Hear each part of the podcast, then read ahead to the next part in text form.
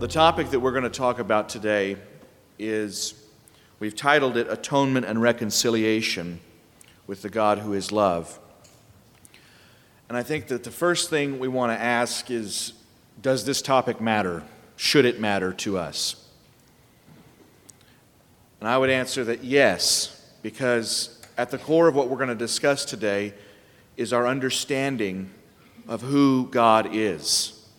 Is he a vengeful, angry God that we should be afraid of?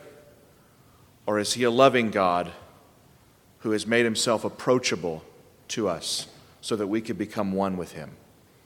Jesus said in John 17, verse 3, This is eternal life, that they may know you, the only true God, and Jesus Christ, whom he has sent. So if what we speak of today reveals or explains who God is, then, it's, then it, it is at the core of our salvation because that's eternal life, to know the only true God and Jesus Christ whom He has sent. I think one of the main issues that we're going to challenge is the understanding of the wrath of God.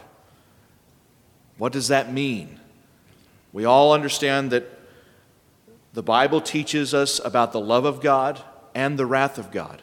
But if you've ever read the Old Testament and then the New and felt like there was some disparity between the two, then please listen carefully and maybe you can walk away with a, a better understanding.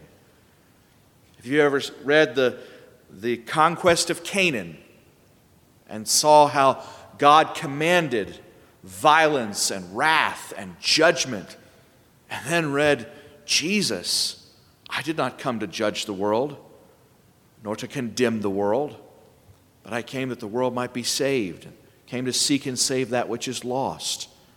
You say, how do these two reconcile? This God of wrath, or what seems to be this God of wrath, and this God of mercy. So, we're going to get into the wrath in just a minute, but first we want to ask, we want to talk a little bit about the the creation and the fall of man. The Bible tells us that when God created the world, after the sixth day, he said that he saw everything that he made was good. Genesis 1:31 God saw that all which he had made and behold it was very good. Tov meod is the word in is the words in Hebrew. Very good. 1 Timothy 4 4, Paul also says, Everything created by God is good.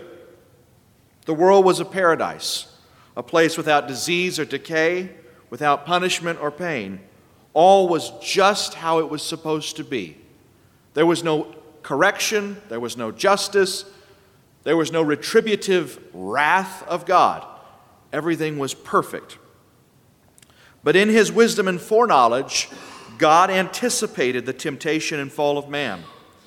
Therefore, in this yet perfect world, he encoded provisions of correction intended to turn us back from the path of ultimate destruction. Like a wise master programmer, God encoded into his pristine nature automatic providential reactions to sin. These providential reactions to sin we call pain, punishment, or justice. Let me give an example. And I don't claim that it's a perfect example, but let's imagine that some of us have some cabins, as some of us actually do. Brother Matthew and I have some cabins. So let's imagine that we, we build this cabin for some neighbor, neighbors of ours, Mr. and Mrs. Recker, and their sweet children and we say, We've built this home for you. We want you to inhabit this home. We want you to live in it, take care of it. It'll be a shelter to you. It's our gift to you. But the wreckers begin to wreck the home, and they're cutting in, uh, into it with saws, they're beating on it with hammers, they're undermining its structural integrity.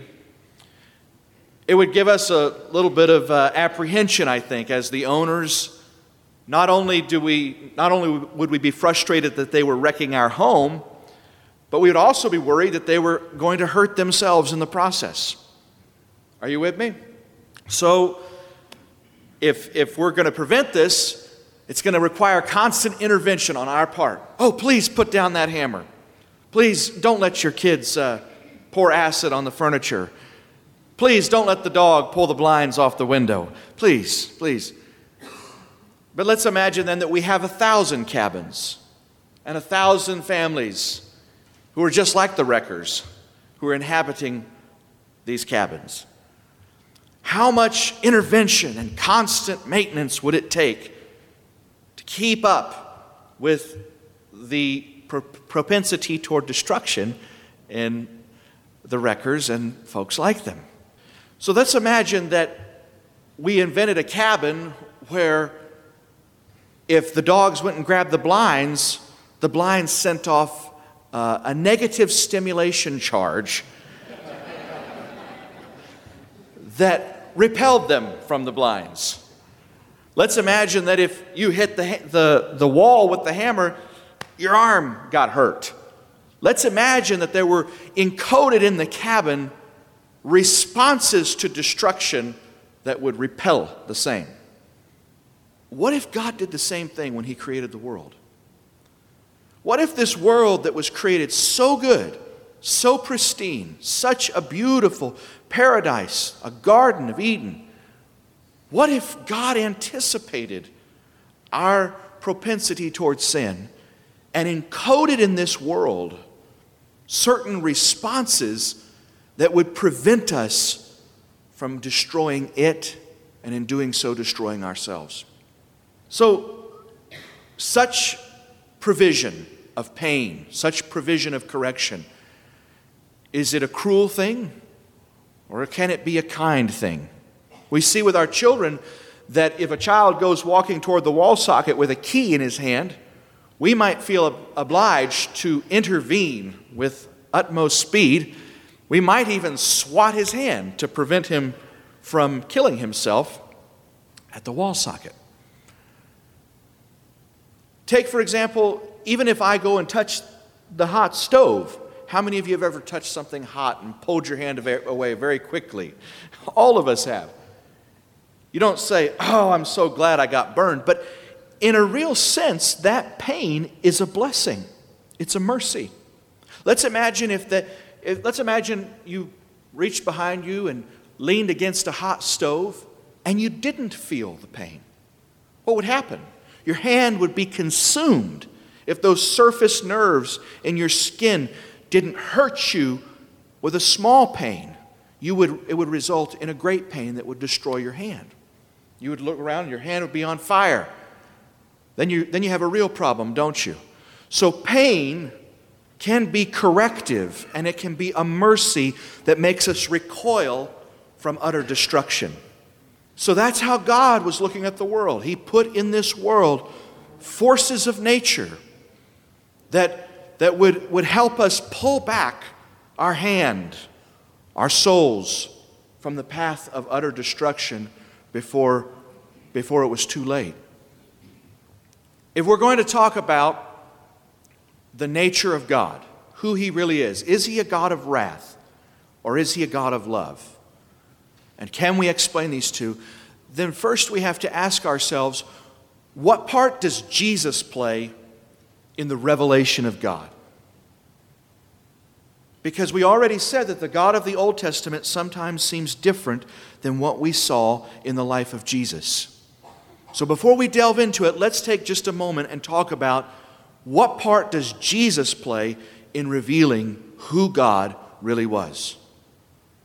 Let's look at some of these scriptures. Remember in John 1, John testified about Jesus and cried out, saying, This is he of whom I said, He who comes after me is of a higher rank than I, for he existed before me. For of his fullness we have all received, and grace upon grace. For the law was given through Moses, but grace and truth came through Jesus Christ. The Amplified then goes on in verse 18 and says, No man has ever seen God at any time.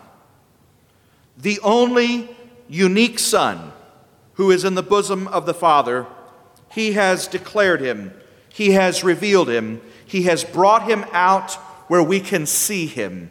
he has interpreted him and has made him known. Your Bible may say, No one has seen God but the only begotten Son of God in the bosom of the Father. He has explained him or revealed him. So in this scripture, we see that the writer is saying, We've never seen God before. What we're going to see in Jesus is original in its fullness of revelation. Hebrews 1, verse 1 God, after, God, after he spoke long ago to the fathers in the prophets in many portions and in many ways, in these last days he has spoken to us in his Son, whom he appointed heir of all things, through whom also he made the world. And he, the Son, is the radiance of his glory and the exact representation of his nature. And he, the Son, upholds all things by the word of his power. When he had made purification of sins, he sat down at the right hand of the majesty on high, having become so much better than the angels, as he has inherited a more excellent name than they. So, in both of these passages, we see a contrast between the Old Testament and the New. In the past, he spoke through the prophets in many ways and portions, but in these last days, we see the exact representation of God's nature. 2 Corinthians 4 4, in whose case the God of this world has blinded the minds of the unbelieving so that they may not see the light of the gospel of the glory of Christ, who is the image of God. So Jesus is the exact picture of who God is. He is the image of God. And by comparison, no one has ever seen God before. Everything else was bits and pieces, portions and shadows. In Jesus, we see who God really was. Colossians 1:15 He is the image of the invisible God, the firstborn over all creation. For by him all things were created, both in the heavens and on earth, visible and invisible, whether thrones or dominions or rulers or authorities, all things have, be, have been created through him and for him. The Old Testament revelation of God is important, but it gives us portions and various ways. But in his Son, we see the exact representation of God who he really was. 1 Timothy 3:16. Some of you will know and love this scripture. Without controversy, great is the mystery of godliness. We're going to talk about the mystery of godliness a little bit today. But he says, Great is the mystery of godliness, but he doesn't leave us in this suspense like it's a mystery that we can't understand. Then he just exactly elaborates what that mystery is. He says, That God was manifest in the flesh justified in the Spirit, seen by angels, preached among the Gentiles, believed on in the world, received up into glory. Who is he talking about here? Jesus, right? So, great is the mystery of godliness. There's a mystery. It doesn't all occur to the natural mind in a flash or an instant. But Jesus has revealed him. No one has seen him, but Jesus has revealed him. No one has known him, but Jesus is the exact representation of his nature.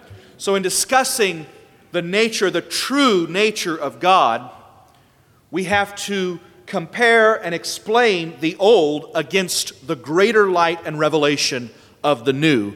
Because all these scriptures that I've just given you unequivocally make Jesus the standard, the full expression of God, never before seen in the world. Would you agree with that? So we don't want to fall into the trap of trying to explain the new against misunderstandings or partial understandings of the old. We want to understand the old in the exact full light and revelation of the new.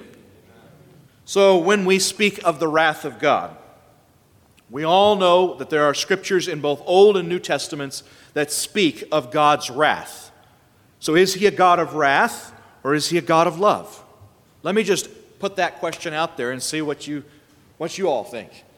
If someone came to you who didn't know the Lord and they said, I want to know about your God, which statement would you be more comfortable with? My God is a God of wrath. or my God is a God of love. I think I wouldn't convert anybody on this side of the room, only over here. Which statement would you be more comfortable with? I think most of us would be more comfortable with the statement, My God is a God of love. But would we deny the wrath of God? We all know all the scriptures, and we know in the Old and New Testament that speak explicitly of the wrath of God. And I've already made a little bit of a framework for this, and I know I'm going quickly, but let's talk about what is the wrath of God? So I'm going to give you some options for explaining or interpreting the wrath of God. Number one, the wrath of God refers to personal acts of aggression stemming from the heart of God. That's one option. Because I think that if we look at scriptures that speak of the wrath of God, it's unavoidable that some of these are fairly aggressive displays.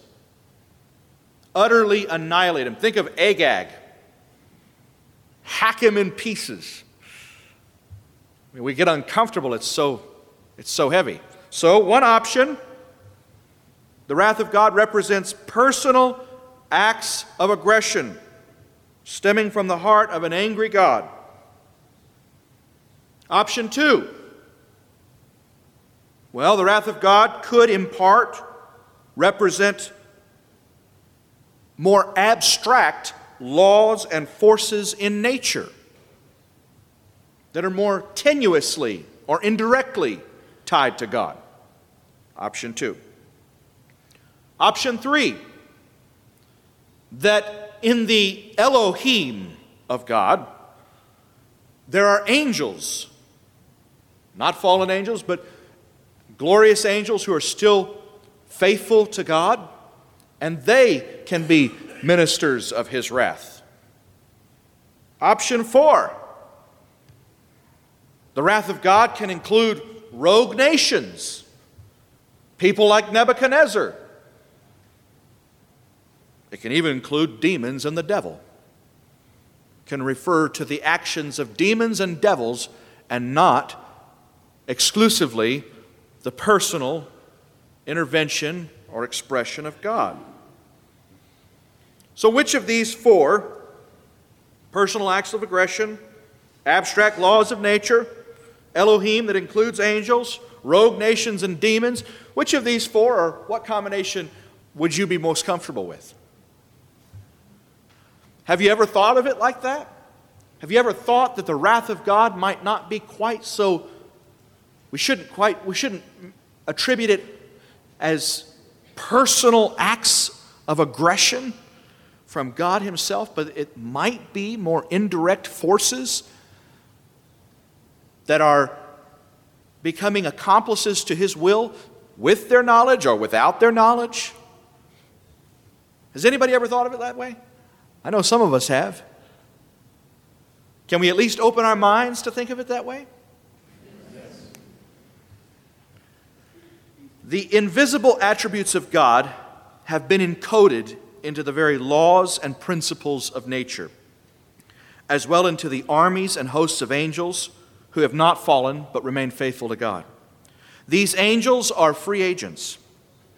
Hence, once man violates the will of God, and the order of the universe, it is not necessary for God to personally intervene in order for justice or compensation to be met. God, we are told in Genesis, rested from his works when the world was yet pristine and perfect. What does this mean, God rested from his works? Does it not say in Psalms 121, or is it 124? He that keepeth Israel neither slumbers nor sleeps. So when it says that God created the world and it was Tov Meod, and then it says that on the sixth day God rested from his works, from all the works which he had done, does that mean that he was so exhausted after so much work that he went and took a nap? He that keepeth Israel never slumbers nor sleeps. What does it mean that he rested? What does that mean? Why, is, why does Moses, why is that told, spoken to us in this formative Genesis passage that God rested from his works. What does that mean? Does it not portray God in the activity that we might see an artist in, where the artist is working and he's, he's adjusting this and he's been working on this for six days and he's fixing that shadow over there and he's brightening up that highlight there and he's making sure the anatomy is just right and oh, let's get that too, and standing back. And, and then at some point, the artist knows that it's good. He takes his hands off and he steps back and he says, I'm done. Well, now, God did that. That's what it means. It doesn't mean he sleeps, it means he takes his hands off. He's, it's complete. And it means that God acquiesces. He changes his role from one of active intervention in the creation, in the natural world. He takes his hands off and he lets it be. Now, if God had made a painting, that would be one thing, because the elements of a painting are one dimensional and static. Right? But those strokes of his brush, they are living creatures. They are dynamic elements in a universe that is always unfolding.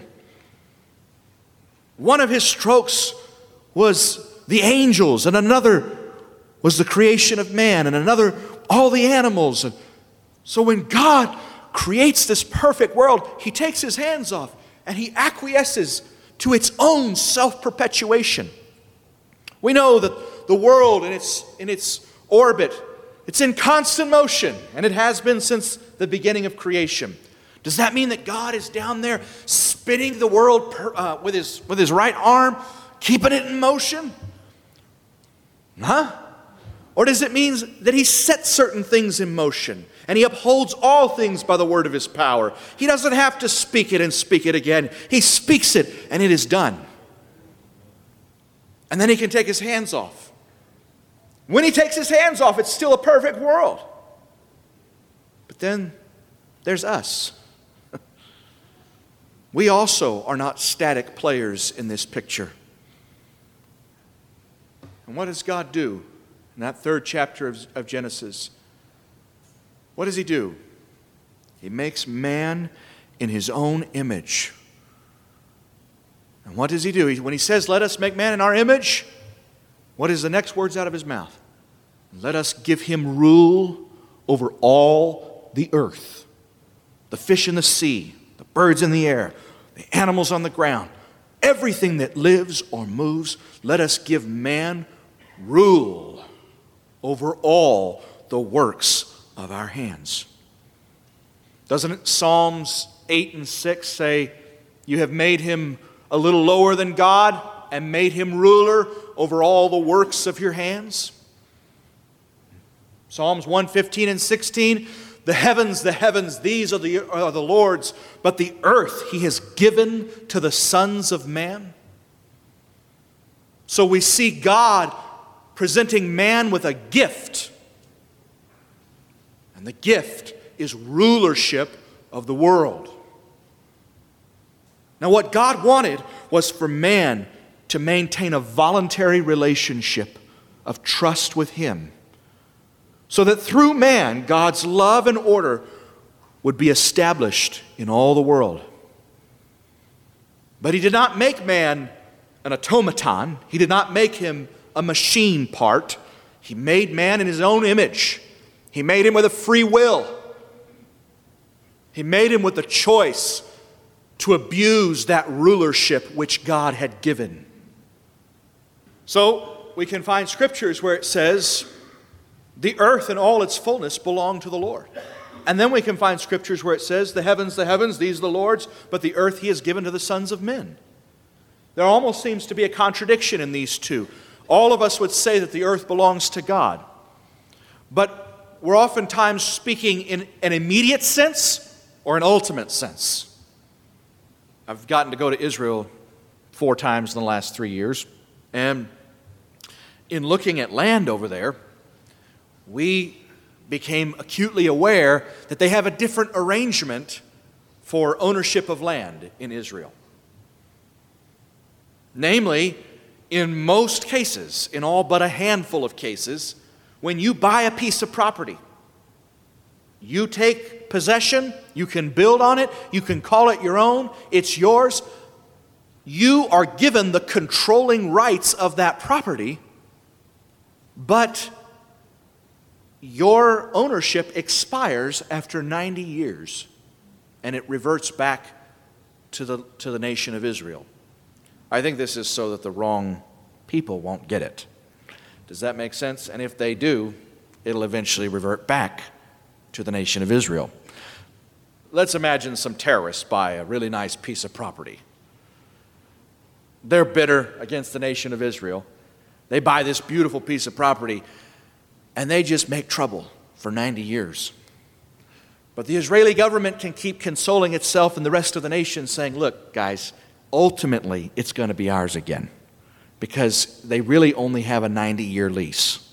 Well, in this equation, we are the terrorists, we are the wreckers.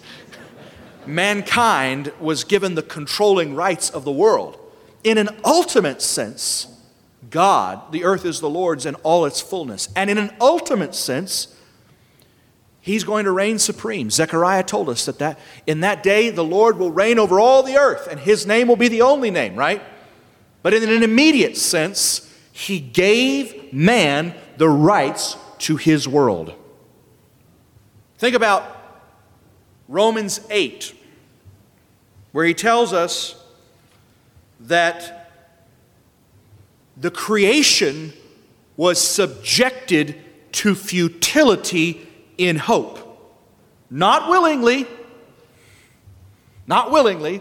Creation didn't really have a choice in this, but the creation was subjected to futility in hope. God had a hope that one day people would come to realize that the enticement of sin and the temptation of power by brute force was not worth it. And that the only real power worth submitting to was the power of supreme love. And so he took a risk.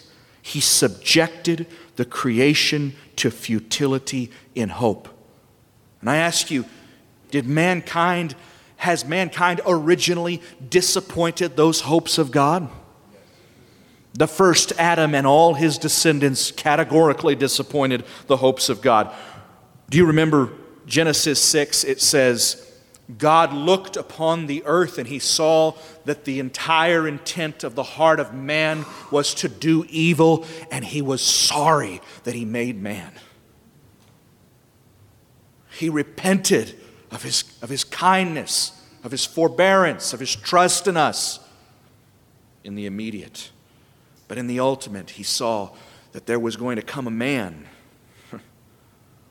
who was heir of the world, like Adam, born of a woman, born under the law. And he was going to make a difference. He was going to do only what he heard the fathers say, nothing of his own initiative, but as he heard, he would speak. Complete obedience, complete connection while man has the controlling rights, what do they do with them? Would you say that today, this morning, that man represents the supreme spiritual power over the world? All the kingdoms of the world lie under the control of man. Man is the ruler of the world. The God of this world has blinded the minds. Hmm? Is that the case today? Started out as God's, he gave it to man. Now, does man still maintain the ultimate spiritual rule and authority in this world? Who maintains the ultimate rule spiritual, of spiritual authority in this world? Man took the powers entrusted to him, which God had intended that he would use in a relationship of voluntary submission with his Maker. And man instead comes under subjection to another force altogether, doesn't he? And whomever you present yourselves slaves to obey, you are that one slave whom you obey. So when he takes the bait, when he takes the lie that you shall be as gods, when he adopts that second way of knowing, He had a relationship with God. He walked with God in the cool of the day, but then he's presented with this shortcut to divinity, this analytical knowledge. In the day that you eat of it, your eyes will be open. This is going to be enlightenment. This is going to be the tree of knowledge. To be carnally minded is death. In the day you eat of it, dying, you will die, it literally says. Amen? Man takes all that power that God had trusted to his hands and he subjects himself to the manipulation, the deception, the tyranny of another power altogether. And this creation that is subjected to futility and hope, we're the futility in that equation. This creation that is subjected to futility and hope, what does this creation start doing? Oh, all of creation is groaning and travailing with birth pains until now, waiting for the sons of God to be revealed. This wasn't what it was supposed to be. Suffering under our disobedience. They didn't do anything to deserve it. This accounts for everything. When you see pain and suffering, even in the animal world, it pierces your heart, it hurts you. You say that shouldn't be. God made everything in this world to live forever. Every bird in the sky, every deer in the field, every tree, every plant. He made it to live forever. But because death entered the world, it is travailing in birth pains. Only through a multiplication of birth is the thread of life barely kept intact. The fall is killing constantly. Rebirth is trying to keep up with death travailing, groaning in birth pains until now. Whole species going extinct. And part of this nature, part of this world that is groaning, are the angelic forces. The angels are not like us, they don't have the Holy Spirit. They desire to look into the things that we have. But they're made as the guardians of God's honor. When this world is put under the control of a different king, the angels are immediately protecting the honor of God, aren't they?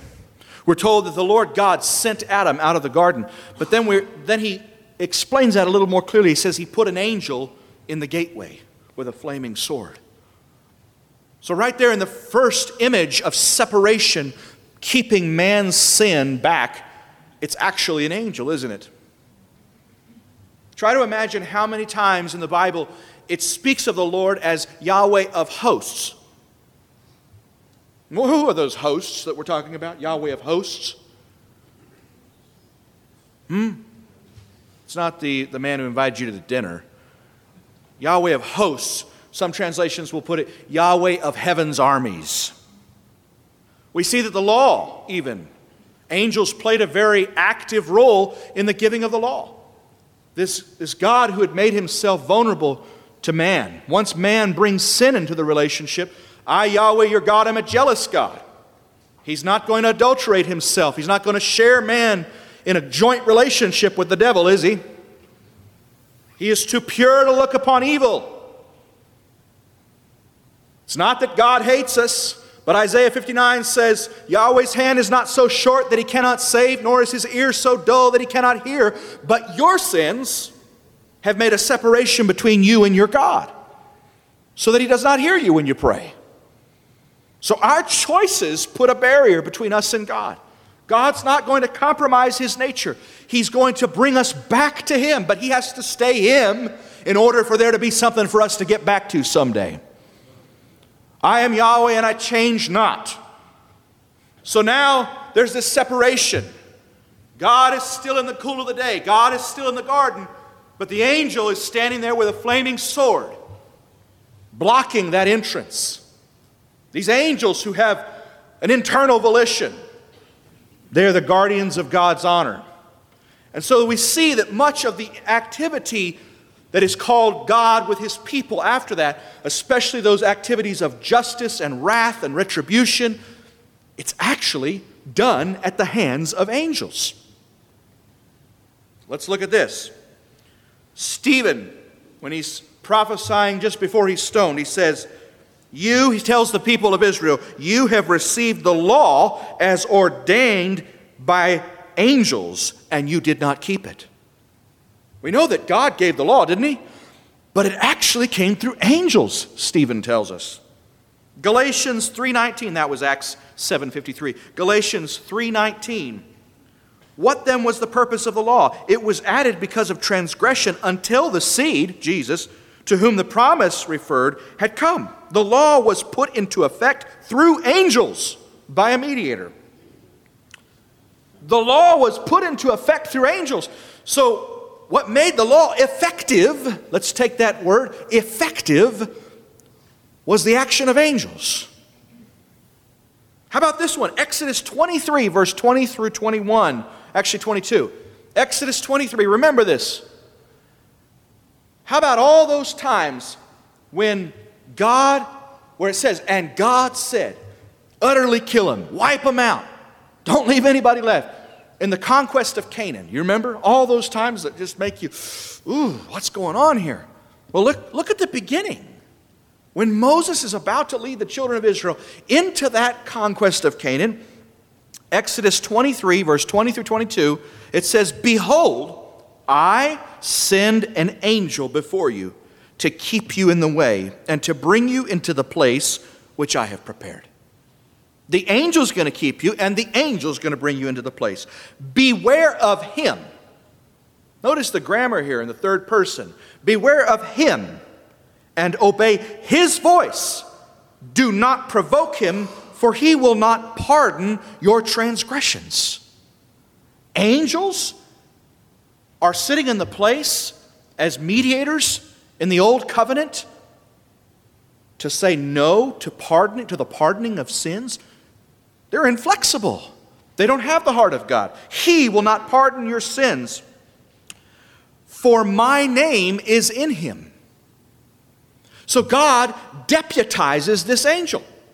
And he says, I can't have the relationship with all the children of Israel, Moses, that I have even with you. You are able to see my back, you are able to see my glory, but as a whole, there's an angel between me and this unwashed people. And it's a mercy. This angel is going to do the, the, the tough work of discipline. And he's going to bring, he's going to institute the law, and the law is going to bring them to Christ like a schoolmaster. But I've put my name in him. But if you indeed obey his voice and do all that I speak, look how he's speaking interchangeably. Obey his voice and do all that I speak, then I will be an enemy to your enemies and an adversary to your adversaries.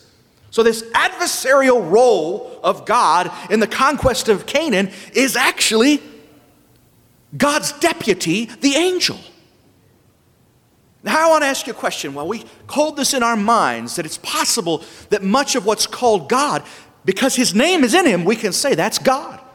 God said this, God said that. Let's ask a question. How many sheriffs are there in McLennan County? That's the county you're in, in case you didn't know. They didn't elect three sheriffs. I don't think, what's his name? I don't think McNamara would get along with two or three or several sheriffs. There's only one in McLennan County. One elected sheriff. In his office is posited all the authority to enforce the law. And yet, if somebody pulls you over, if the lights go on and you're in the county somewhere and your heart starts going flitter flutter and you pull over on the shoulder, would it be true to say, I'm being pulled over by the sheriff? And yet, that man who comes up to your window, is he actually the elected sheriff? Or is he a deputy of the elected sheriff? But being a deputy, he bears his name, doesn't he? He doesn't come in his own authority. If he knocks on the door, he says, Open the door in the name of the law. So he bears the name of the one who has the authority. I don't think Parnell McNamara is out pulling very many people over or slapping those bracelets on very many people. But we all say it, don't we? Um, go, why don't you go ask the sheriff? But we're talking about a deputy, aren't we? So, this is a natural, worldly example of an, of, of, of an authority figure putting his name or his power, his authority in deputies that do the implementing. The law is instituted at the hands of angels. Be careful to obey all that he says. So, is it possible that in the conquest of Canaan, when he says, and God said to do this, and God said to do that, is it possible that we're not really having a one on one relationship with the God who is love? But in this realm, in this season when no man has seen God at any time, the law is being instituted at the hands of angels. What does Moses say in Deuteronomy 33 2? The Lord came from Mount Sinai and dawned on them from Seir. He shone forth from Mount Paran, and he came from the midst of 10,000 angels. At his right hand were flashing, at his right hand was flashing lightning for them. So their encounter with God were really through the deputies. Moses had a relationship that the children didn't enjoy, didn't he? With Moses, I speak face to face. David had a relationship that the rest didn't enjoy. Man after God's own heart, Abraham. There were people who had a different level of relationship, but ultimately, it was in Jesus that we saw who God really was. And it wasn't a God of wrath, it was a God of love, it was a God of mercy. So there are many examples in Scripture where it says God did this and God did that. And we can call some of this, some of this language, some of these verbs have been called Hebraisms. Because sometimes the translation from Hebrew gives it a very active voice, when in fact it can be a fairly passive situation. So there are times where it says God did this and God did that, and it gives it a very inter- intervening active voice, but it might not be so. Let me give you an example. When it says that Noah sent out the dove, hmm, it's the same word, he sent him out of the garden. Does that mean that Noah got that dove, put its wings inside his hand, and sent it out there? Or does it mean that he just let it go? Did, Mo, did Noah put force or energy behind that dove? Oh, he let it go, as some translations will render it, but the actual is he sent it. How about this, where it says the Hebrew midwives in Exodus 118, it says the, the Hebrew midwives saved the male children or caused the male children to live. Do you know what I'm talking about? The Hebrew mid- uh, midwives were told by Pharaoh to kill all the male children, and they didn't do it. They decided not to do something, but that's spoken of as causing the kids to live or saving the boys. Did this require an active intervening role on their part? Or did it just require them to not do something evil? When God rested there are forces of nature, including angels, including laws of nature. He doesn't have to always play such an active intervening role. He created this world so we can give him credit for the design that is behind it all, the bulema of God that is at work in everything. Amen? But sometimes it doesn't have to be God personally, actively doing it. He's just letting it happen. He's taking his hands off. In some cases, he's removing his covering. There are places in, in the scripture that could almost be very troubling to us because they seem to indicate that there are times when it says that God did something, but then it explains that it was actually angels. Well, that's okay. But it also explains sometimes that it was actually the devil. Let me give you one that will at least make you listen to me. 1 Chronicles 21 and 1. How many of you remember the fact that David did a census of all of Israel, and as a result, a plague swept through the entire nation? How many of you remember that? Now, let me ask you before you go find that scripture who incited David to number Israel? Was it God or the devil? If you said God, you're right. And if you said the devil, you're right. 1 Chronicles 21, verse 1. Then Satan stood up against Israel and incited David to number Israel. 2 Samuel 24, 1. This parallel in Samuel. Now again, the anger of the Lord burned against Israel, and it, meaning the anger of the Lord, incited David against them to say, Go number Israel. So, in one instance, we're told that God's anger incited David to number Israel, and in another instance, we're told that Satan incited David to number Israel. Which was it? Or is it possible that the wrath of God, the anger of God, can even be releasing us to the influence of forces, evil or righteous angels? but it doesn't necessarily indicate the action coming from the heart of the God who is love. How about with Job? It says, in Job, it says, all the sons of God came. You can find this in Job chapter 1 and chapter 2. All the sons of God came before the Lord and the devil with them. And the Lord says, Have you considered my servant Job to the devil? Everybody remember this? And he says, Have you considered my servant Job? And the devil makes an accusation about the character of God and, and the lack of trust between God and his people. And the Lord stakes his reputation on Job. He subjects, he doesn't see Job as quite as futile as the rest of us. And he says, Have you considered him? There's none like him in all the world.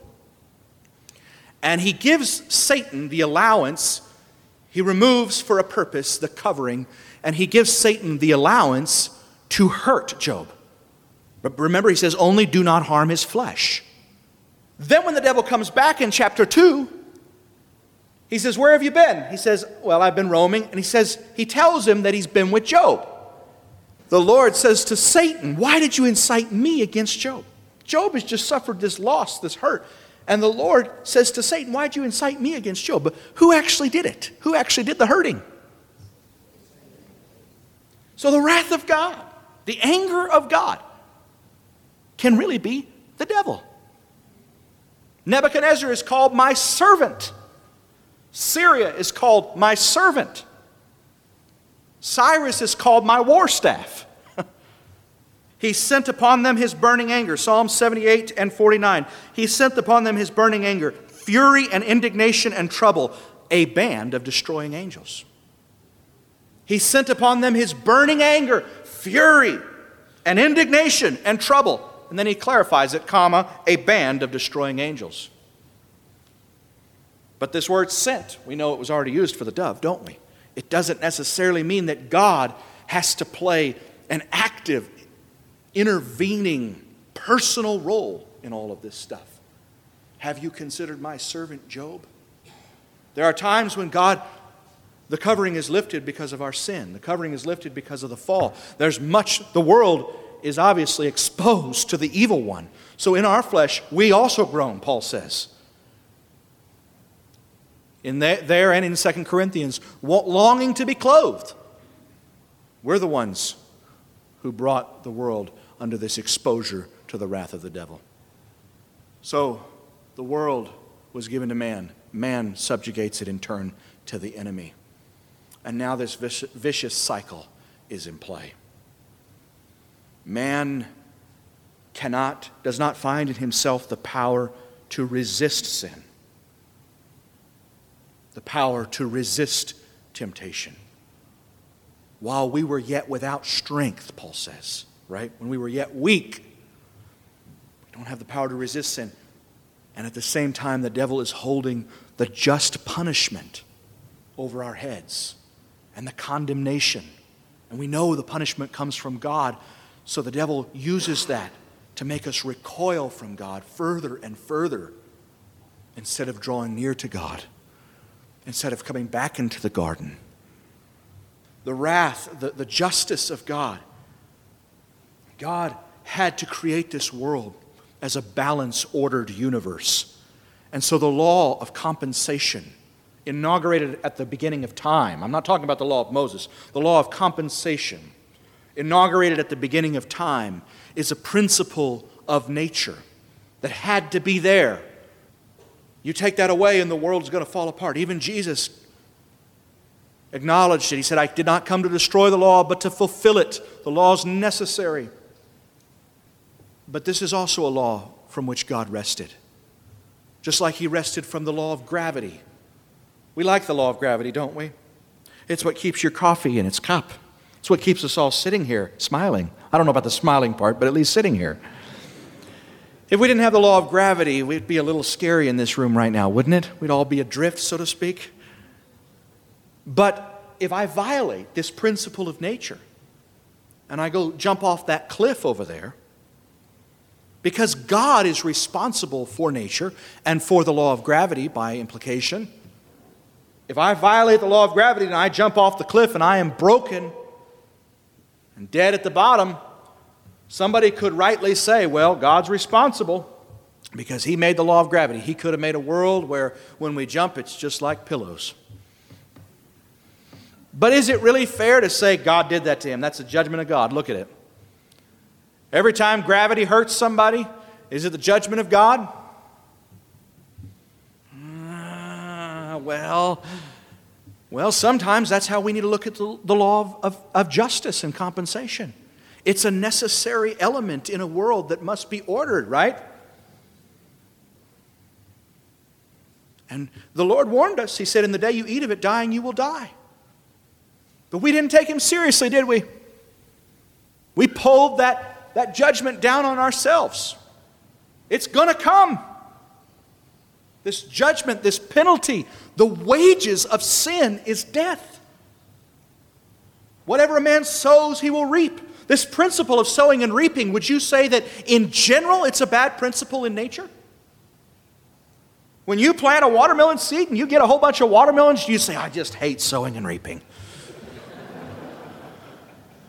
But the, the principle of sowing and reaping, be not deceived, God is not mocked. Whatever a man sows, that shall he also reap. That's the, that's the principle of hell that we're talking about there. That's the principle that brings judgment hurtling toward us. We have sown to the flesh, and we will of the flesh reap corruption. It's good when we plant the watermelon seed, it's bad when we plant sin and we blame God for the sin and we blame ourselves for the watermelon seed. But the principle of compensation, the principle of sowing and reaping, the principle of justice, like gravity, was a principle put by God in the world, and He rested. We incurred this judgment. We didn't have to sow to the flesh, and we didn't have to expect the fearful expectation of judgment, but we chose to. So when judgment had already sprouted, when judgment was on its way, when hell had to be paid, then there had to be someone willing to pay it, right? Hell had to be paid. We sowed to the flesh, we had to reap corruption. Picture justice. Let me give another analogy. Picture justice as an arrow poised in a drawn bow. It's there. Don't cross the line. It will end in death, the Lord says. See that arrow? It's to warn you don't cross the line. It's a necessary element in a world that was still Tov Meod. Very good, all right? hold to the line. And we go over and we release the arrow. And through the ages, it's hurtling toward our souls. Somebody has to stand in front of the arrow. The arrow was strung before the world had fallen under the dominion of sin. God the Father did not string the arrow toward us. The arrow was strung when the world was perfect. It was the law of reaping and sowing, it was the law of compensation. And we released the string through our actions, and Jesus stood in front of the arrow and received in his body the just penalty of our sins. Was it just for him? No, it was unjust. Amen. In this world where the devil had a stranglehold of condemnation, a dark shroud of gloom and separation from God, at once, we couldn't separate ourselves from the temptation of sins, and we couldn't avail ourselves of God's grace and spirit because of the condemnation of sin that we attributed to God. We didn't know who you were. Please, sir, forgive us. We didn't know it was you. In this world, God says, does it say God so hated the world that he bludgeoned his only begotten Son instead of us? Is that what it says? God so hated the world, is that what it says? No, it says God so loved the world. God was desperate to save us. God, the God who is Spirit, God the Father, the one and only God, He was desperate to save us. And He says, But I gave the rights of the world to man. So I've got to become a man in order to take the rights back for God. I've got to become like them in every way. I've got to be tempted in like manner just as they are. So he came into the world, hid in the weakness he would save, wrapped up in the life of a little babe. And the devil didn't, he wasn't scared. He's a baby. And then he's a man. But then, as this man was found without sin, nor was there any deceit in his mouth, when he lived this life of complete unity with God, the first human being to enjoy a lifetime of reconciliation with God, of oneness with God, of at one ment with God, atonement with God. Then he becomes an existential threat to the devil, doesn't he? And he's bringing this hope and he's bringing this power and he's showing people that God loves them. God did not send his son into the world to condemn the world, but that the world through him might be saved. The penal substitutionary view of atonement shows us that the Father is full of wrath and anger, but we see that that wrath is not the personal actions of an angry God. It's the violation of an order and a nature and an angelic host that is the guardians of his honor. But God so loved the world. It doesn't say God killed Jesus instead of us. It says God, 2 Corinthians 5:19, God was in Christ, reconciling the world to himself. So in this man, born of a woman, born under the law, one mediator between man and God, the man, Christ Jesus. In his humanity, he is weak like us. He empties himself of his divinity. He becomes like us in every way. He does not grasp for his rights as God. He defers all of those. He uses his power only for mercy, for love, for miracles of grace. But in, he doesn't call 12 legions for his safety. He empties himself. He suffers like we suffered.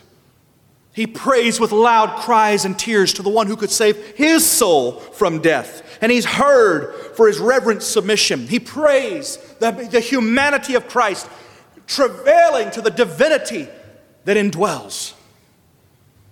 And there is this perfect unity, this perfect reconciliation. He is called Jesus Christ the righteous.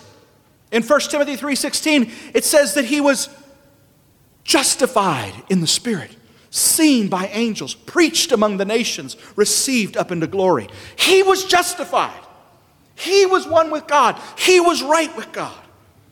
And the devil said, I know every time there's ever been a prophet, every time there's ever been somebody that started to get close to oneness with God, I just kill him.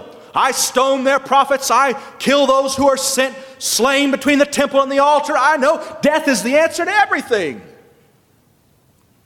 But because we we're slaves through sin to the devil.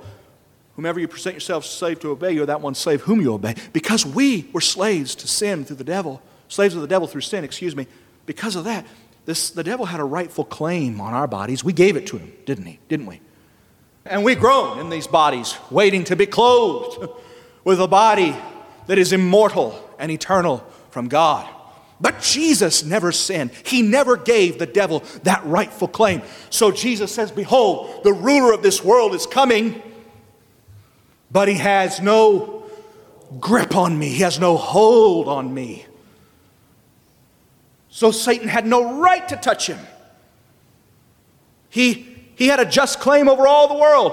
But if he touches and takes the life of Jesus in that place, something unjust takes place and the canopy of control is torn asunder.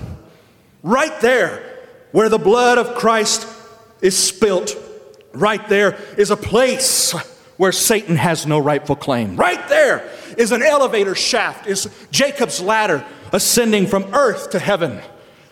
That is going to become, upon this rock I'll build my church, that's going to become the body of the corporate Christ his feet resting on the earth and his head in heaven, and you will see the angels of God ministering to the heirs of salvation, ascending and descending on the Son of Man. So Jesus submits to the unjust death on the cross. Who killed Jesus? Did the Father kill Jesus? No, sir. If the rulers of this world had known, they would not have crucified the Lord of glory.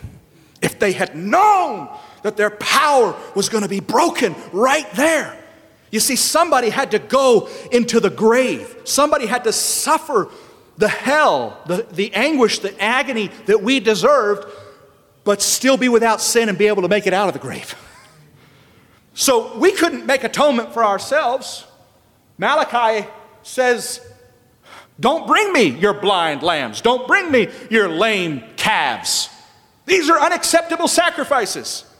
Our sin made us blemished offerings. We couldn't make an offering for sin. Somebody who was spotless, somebody who was sinless, a billion dollar sacrifice had to be paid. So pure, so holy, so kind, so merciful that he could satisfy the imbalance of justice which sin had created. He could satisfy it not for us only, but for the sins of the whole world. 1 John 2, He Himself is the satisfaction, the propitiation of our sins, and not of ours only, but those of the whole world. Who did He pay that debt to? Who did He pay that ransom to? Did He pay it to the Father? No, the Father was in Jesus, reconciling the world to Himself. Who did He pay it to? Did He pay it to the devil? No, didn't pay it to the devil. Who did he pay it to? He paid it to his own law of justice. He fulfilled the law. He paid it to his own word. He paid it to the necessary balance of righteousness which this world requires to have any life in it. Righteousness and truth are the foundation of his throne. He paid it to his law of justice. He said, My word wasn't wrong, it was just my children. So we don't see, as even penal substitutionary proponents recognize, we don't see a disagreement in what they call the Godhead. We don't see the Father angry and the Son saying, Kill me, take your wrath out on me instead of those, those children of yours. We don't see that at all. We see the God who is Spirit subjecting Himself to all of our frailty and, and, and experiencing it through the conduit of Christ's humanity fully man, fully God. He bore our sins. The chastisement of our peace was upon him. By his stripes we are healed. The Lord God has laid on him the penalty of us all. But in what way did the Lord God lay it on him? One deity speaking to another deity? No. The Lord God laid it on him when Jesus, in his humanity, prayed to the Spirit within and said, Your will be done. And he became obedient to the form of death. He became obedient unto death, even death on the cross. What was he obedient to? He was obedient to love. God so loved and loved demanded that we be set free, that he pass into death, knowing that there was no hold on him, he would pass back out. Doesn't it make you love Jesus? We didn't understand the heart of God. No one had seen him at any time. We didn't understand what he really looked like, what his nature was, but he was the exact representation of his nature. We saw God for the first time. And in seeing God, we realized how much he loved us, how much he cared for us, that he was willing to die for us. Scarcely would a man die for another, but perhaps for a righteous man. But while we were yet sinners, Christ died for us, the just for the unjust, that he might bring us to God, having made atonement in his flesh. Amen. God loved us. It wasn't hatred, it wasn't wrath, it was love, it was mercy, it was, it was love. And Jesus said, I've lived my whole life doing nothing but what the Father says. And the Spirit that is in me, the Spirit that is me, is saying to the humanity, you got to make this sacrifice. No one takes your life from you. You lay it down of your own free will, and you'll take it back up again because there's no sin that can keep it in the grave. It'll be an unjust death. So we know He is the propitiation of our sins and not of ours only, but those of the whole world. Does that mean the whole world is saved by the blood of Jesus? Does that mean all people are saved? No, the immediate question becomes how do we avail ourselves of that saving sacrifice? We cannot make atonement for ourselves, and yet we preach dying daily. Why do we die? Do we die to atone for our sins at Calvary like Christ did? No. He made the only atoning sacrifice. And all the sacrifices we can make, they're less than perfect. They're faulty. They're inadequate. But Paul tells us in Romans 6 what shall we say? Shall we continue in sin that grace may abound? May it never be. How? How shall we who died to sin? live any longer in it. Later on, he says, As many of us were baptized into Christ, were baptized into his death. We were united with him through death. So when he speaks of our death, he says it's our way, it's our pitiful, inadequate sacrifice, but it's our way of being united with our saving sacrifice, which Christ made. So our dying unites us to the sacrifice that saves us. Our denial of self. It's inadequate, it's imperfect, but where the heart is willing, the gift is acceptable. Our sacrifice unites us to the sacrifice that saves us. Tells us that the kindness of God brings us to repentance. We didn't know. We didn't know that we could approach the throne of grace.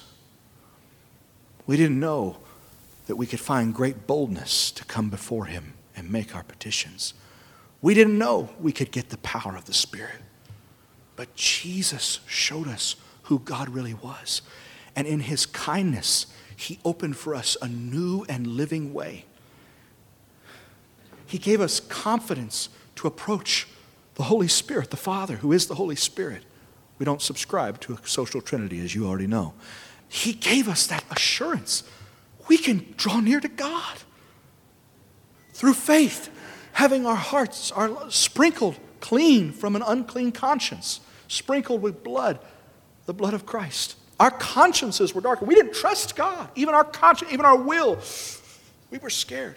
But his blood washed away all that fear, washed away all that, that accusation against God. And we said, Oh, we see a new and living way. We realize he loves us. So he disarmed Satan in Satan's abuse of justice, didn't he?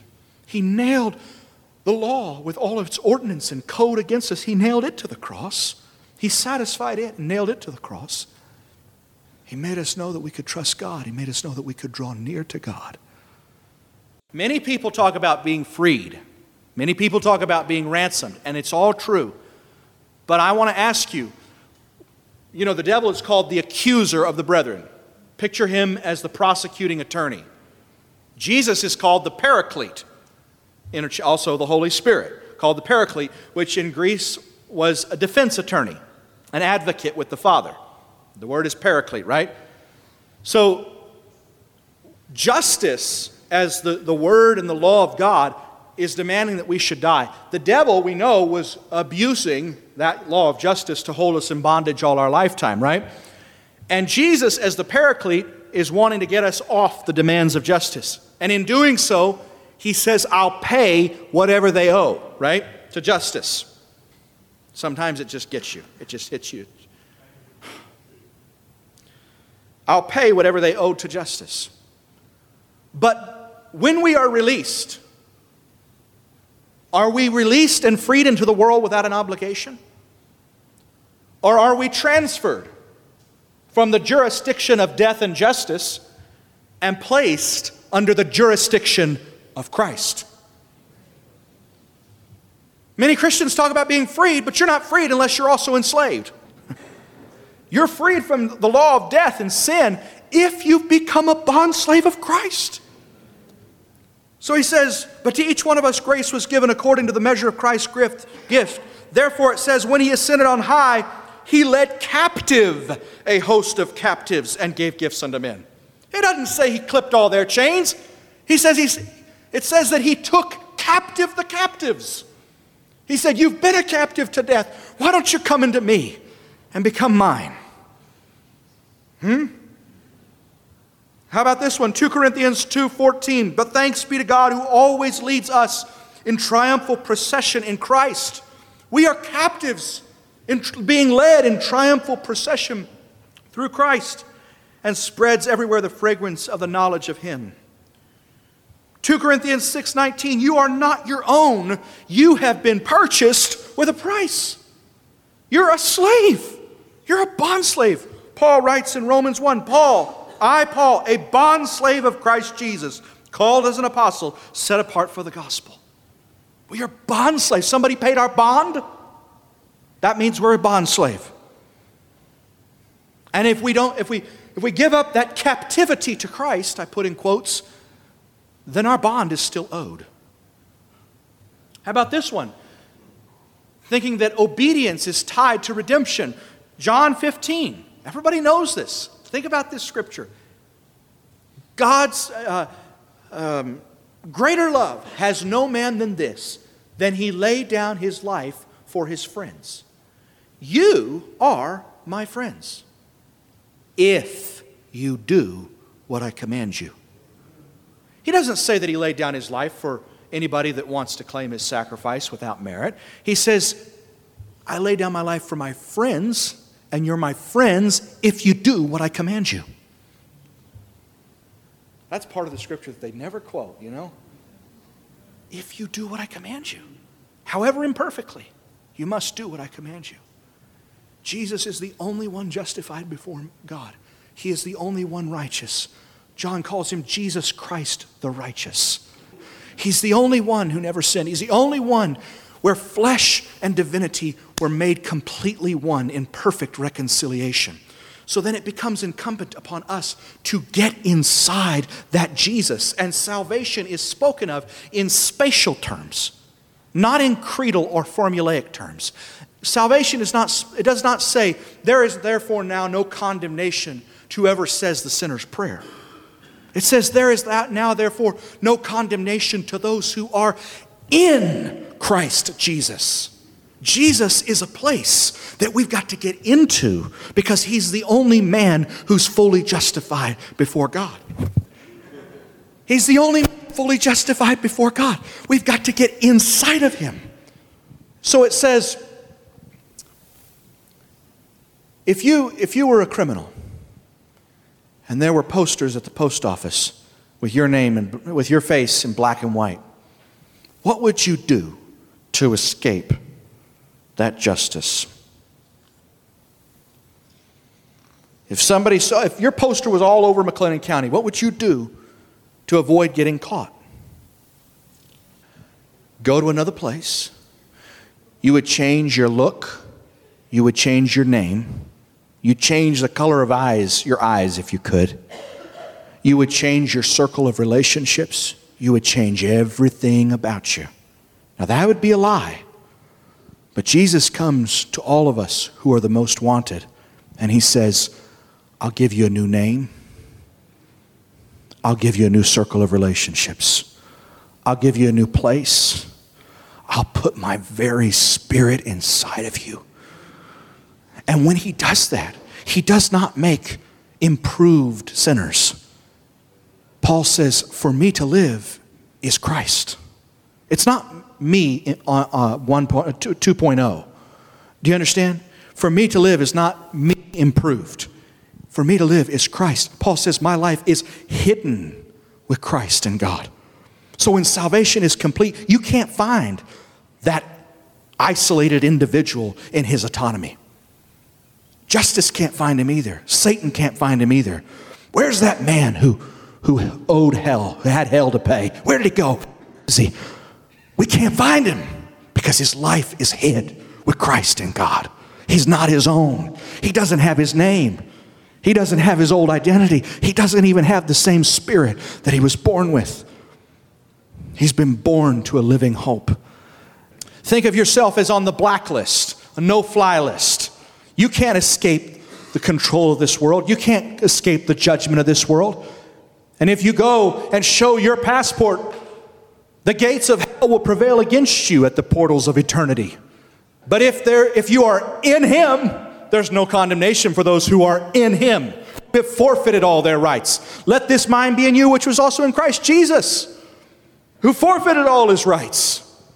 So when you when you get to the to the portals of eternity, you're not going to hold up your passport with a little parenthetical that says Christian.